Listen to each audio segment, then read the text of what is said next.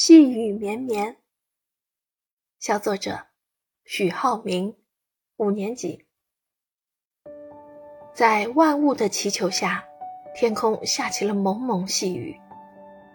看，像牛毛，像花针，像细丝，密密的斜织着，大地都笼罩在这细雨中，轻轻的，柔柔的，像母亲的手。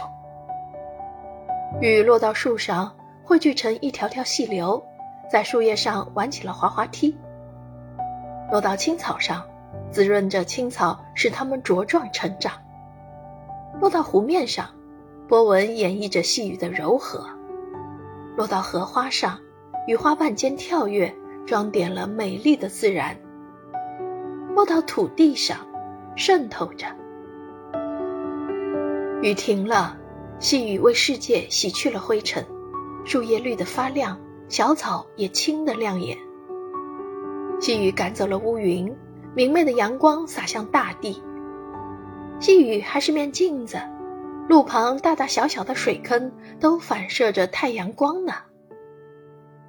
一夜过去，晨曦中，叶尖上那一颗颗晶莹的露珠，是大自然对细雨的留念，也是大自然给我们的礼物。